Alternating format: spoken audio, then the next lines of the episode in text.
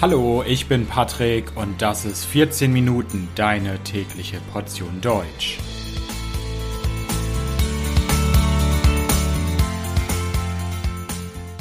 Folge hundertachtzehn. Die Deutschen und das Reisen. Hallo, hallo und herzlich willkommen zu einer neuen Folge von vierzehn Minuten. Ich hoffe, dass es euch gut geht. Wir sind mitten im Juni und das heißt, wir sind im Sommer. Und im Sommer reisen viele Deutsche. Viele Deutsche packen ihre Koffer und besuchen andere Orte. Sie fahren an das Meer, sie fahren in andere Städte, sie fliegen in andere Länder, um mal eine andere Kultur kennenzulernen. In dieser Folge möchte ich euch das Reiseverhalten der Deutschen vorstellen. Ich habe mir die Statistiken angeschaut und möchte euch davon ein wenig erzählen. Wohin reisen die Deutschen? Was sind ihre liebsten Reiseziele?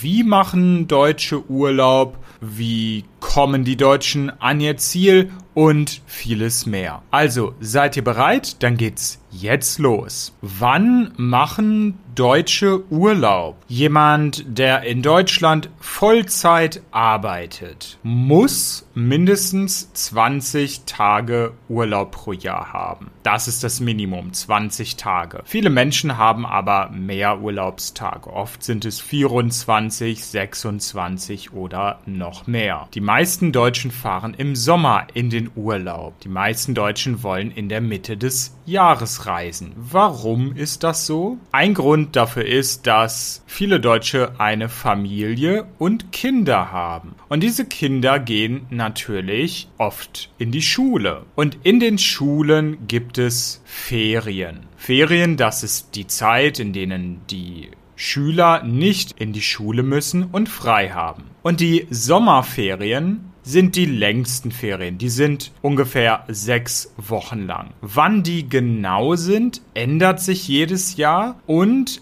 es ist auch in jedem Bundesland unterschiedlich. In jedem Bundesland beginnen und hören die Sommerferien an einem anderen Tag auf. Warum ist das so? Der erste Grund ist, die Bundesländer bestimmen die Schulpolitik, nicht die Bundesregierung. Und der zweite Grund ist, dass man unterschiedliche Zeiten hat, damit es kein Chaos gibt. Wenn alle Schüler in Deutschland zur gleichen Zeit Sommerferien hätten, dann würde es wahrscheinlich sehr viel Stau auf den deutschen Autobahnen geben und die Flughäfen wären wahrscheinlich auch völlig überfüllt. Am frühesten beginnen die Sommerferien in diesem Jahr in Nordrhein-Westfalen, nämlich am zweiundzwanzigsten Juni und sie enden dort am vierten August. Und am spätesten geht es dieses Jahr in Bayern los. Da beginnen die Sommerferien erst am einunddreißigsten Juli und sie enden am elften September. So, und jetzt schauen wir uns ein paar Statistiken an. Erstmal soll es um das Geld gehen. Viele Deutsche buchen eine Pauschalreise, wenn sie Urlaub machen. Eine Pauschalreise ist eine organisierte Reise, ein Paket. Eine Pauschalreise beinhaltet die Übernachtung, also zum Beispiel in einem Hotel, und den Transport, zum Beispiel mit dem Flugzeug. Es können aber auch noch weitere Sachen wie zum Beispiel Essen oder Ausflüge dazukommen. Deutsche mögen das, bei Pauschalreisen muss man selbst nicht so viel machen, man muss nicht so viel planen und organisieren. Das Problem bei den Statistiken ist jetzt natürlich, dass wir vor kurzem noch Covid hatten. Wir hatten die Corona-Epidemie und in diesen Jahren haben die Deutschen natürlich nicht viel Geld ausgegeben für das Reisen. Im Jahr zweitausendeinundzwanzig waren es nur zehn Komma sieben Milliarden Euro. Das war der Umsatz der Reiseveranstalter in Deutschland. Ein besseres Bild gibt wahrscheinlich das Jahr zweitausendneunzehn. Da gab es noch kein Corona und dort haben die Reiseveranstalter einen Umsatz von fünfunddreißig Komma vier Milliarden Euro gemacht. Reisebüros sind in Deutschland auch immer noch wichtig. Die Reisebüros haben im Jahr zweitausendneunzehn einen Umsatz von vierundzwanzig Komma sechs Milliarden Euro gemacht. Hierbei ist aber auch wichtig zu sagen, dass hier Businessreisen mit drin sind. Und man muss auch sagen, dass das Internet natürlich immer wichtiger wird und viele Deutsche auch gerne selbst buchen. Wie kommen die Deutschen denn in den Urlaub? Welches Verkehrsmittel nutzen die Deutschen? Schauen wir uns doch mal eine Statistik zur Mobilität an. Die meisten Deutschen benutzen das Auto und das Flugzeug, um in den Urlaub zu kommen. Im Jahr zweitausendneunzehn haben dreiundvierzig Prozent der Deutschen das Auto benutzt, um in den Urlaub zu kommen, und zweiundvierzig Prozent das Flugzeug. Ob man natürlich das Auto oder das Flugzeug benutzt, das hängt natürlich auch vom Ziel ab. Über die Ziele werde ich aber gleich noch mehr sprechen. Mit dem Bus oder mit dem Zug oder mit dem Schiff reisen nicht so viele Deutsche in den Urlaub. Dort haben wir nur einstellige Zahlen, also unter zehn Prozent. Was ist eigentlich mit Kreuzfahrten? Kreuzfahrten sind Reisen auf einem Schiff. Das kann auf einem Fluss sein oder auf dem Meer. Kreuzfahrten werden in Deutschland immer beliebter. Im Jahr zweitausendneunzehn haben zwei Millionen fünfhundertachtzigtausend Deutsche eine Kreuzfahrt auf hoher See gemacht, also auf dem Meer. Im Durchschnitt hat eine Hochseekreuzfahrt neun Komma eins Nächte gedauert. Viele Deutsche haben aber auch eine Flusskreuzfahrt auf dem Rhein oder der Donau gemacht. Im Jahr zweitausendneunzehn gab es hier fünfhunderteinundvierzigtausendeinhundertdreiunddreißig Passagiere. Und im Durchschnitt bleiben die Deutschen auf einem Flusskreuzfahrtschiff für sieben Nächte. So, und jetzt schauen wir uns die Urlaubsziele der Deutschen an. Bei dieser Statistik geht es um Urlaubsreisen ab fünf Tagen Dauer. Und es geht wieder um das Jahr zweitausendneunzehn, also vor Covid. dreiundsiebzig Komma sechs Prozent dieser Urlaubsreisen ging ins Ausland. sechsundzwanzig Komma vier Prozent der Reisen im Jahr zweitausendneunzehn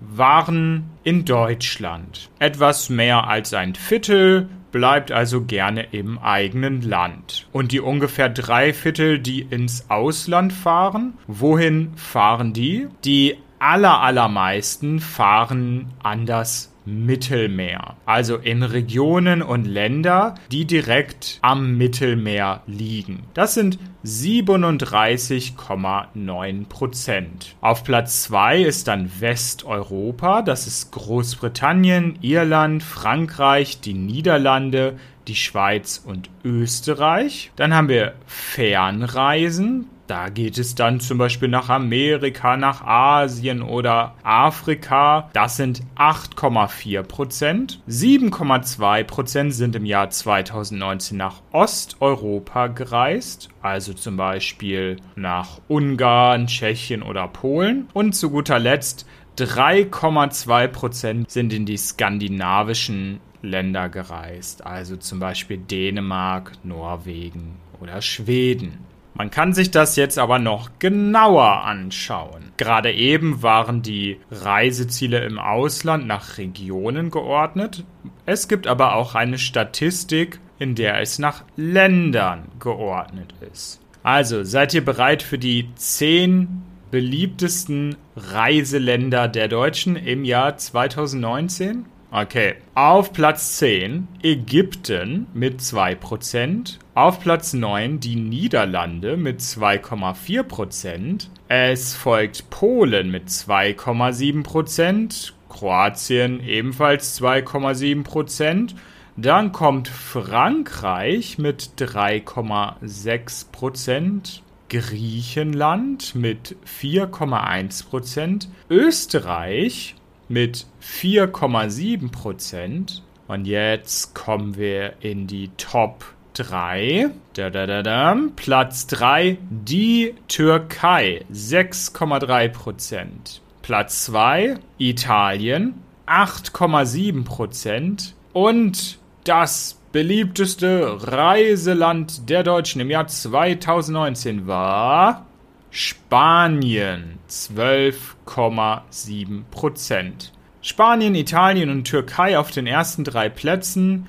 Ihr seht, die Deutschen mögen es warm. Die Deutschen fahren gern in die Sonne. Und was ist jetzt mit den Deutschen, die in Deutschland bleiben? Die Deutschen, die in Deutschland bleiben, fahren meistens an das Meer, also in die Bundesländer Mecklenburg-Vorpommern, Schleswig-Holstein und Niedersachsen, oder sie fahren nach Bayern, in die Alpen zum Beispiel. Ich habe schon gesagt, dass viele Deutsche in den Urlaub fliegen. Sehr viele Deutsche benutzen das Flugzeug, um an ihr Ziel zu kommen. Welchen Flughafen benutzen denn die meisten Deutschen, um ins Ausland zu kommen für ihre Reisen? Berlin, oder? Berlin ist die Hauptstadt Deutschlands, also ist dort auch der größte Flughafen, oder?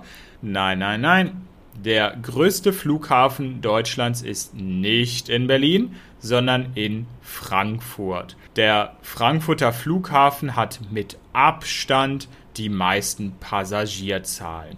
siebzig Komma fünf Millionen Passagiere hatte dieser Flughafen im Jahr zweitausendneunzehn. Platz zwei kommt dann München mit siebenundvierzig Komma neun Millionen und erst auf Platz drei kommt dann Berlin. Wie viele Deutsche reisen denn? Natürlich reisen nicht alle Deutschen. Es gibt Deutsche, die lieber zu Hause bleiben und es sich auf ihrem Balkon oder in ihrem Garten gemütlich machen. Und es gibt natürlich auch Deutsche, die reisen wollen, aber vielleicht nicht genug Geld haben.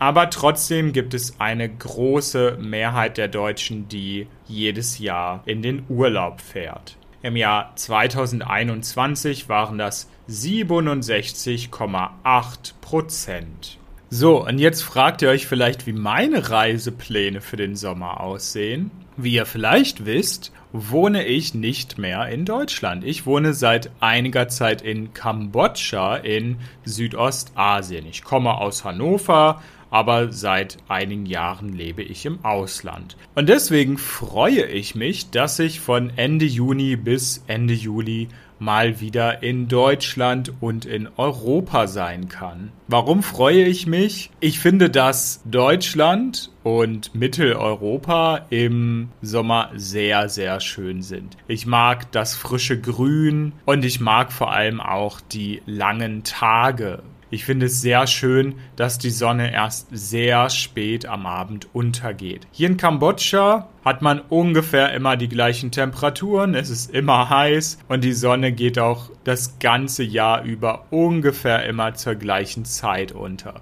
Deswegen freue ich mich schon auf den Tapetenwechsel Ende Juni. Ein Tapetenwechsel, das heißt, es gibt eine positive Veränderung im Leben, etwas Neues. Also, das war's zu den Deutschen und ihrem Reiseverhalten. Ich bedanke mich fürs Zuhören. Das Transkript dieser Folge findet ihr wie immer kostenlos auf w w w Punkt vierzehn minuten Punkt de. Und wenn euch der Podcast gefällt, könnt ihr mich auf Patreon unterstützen.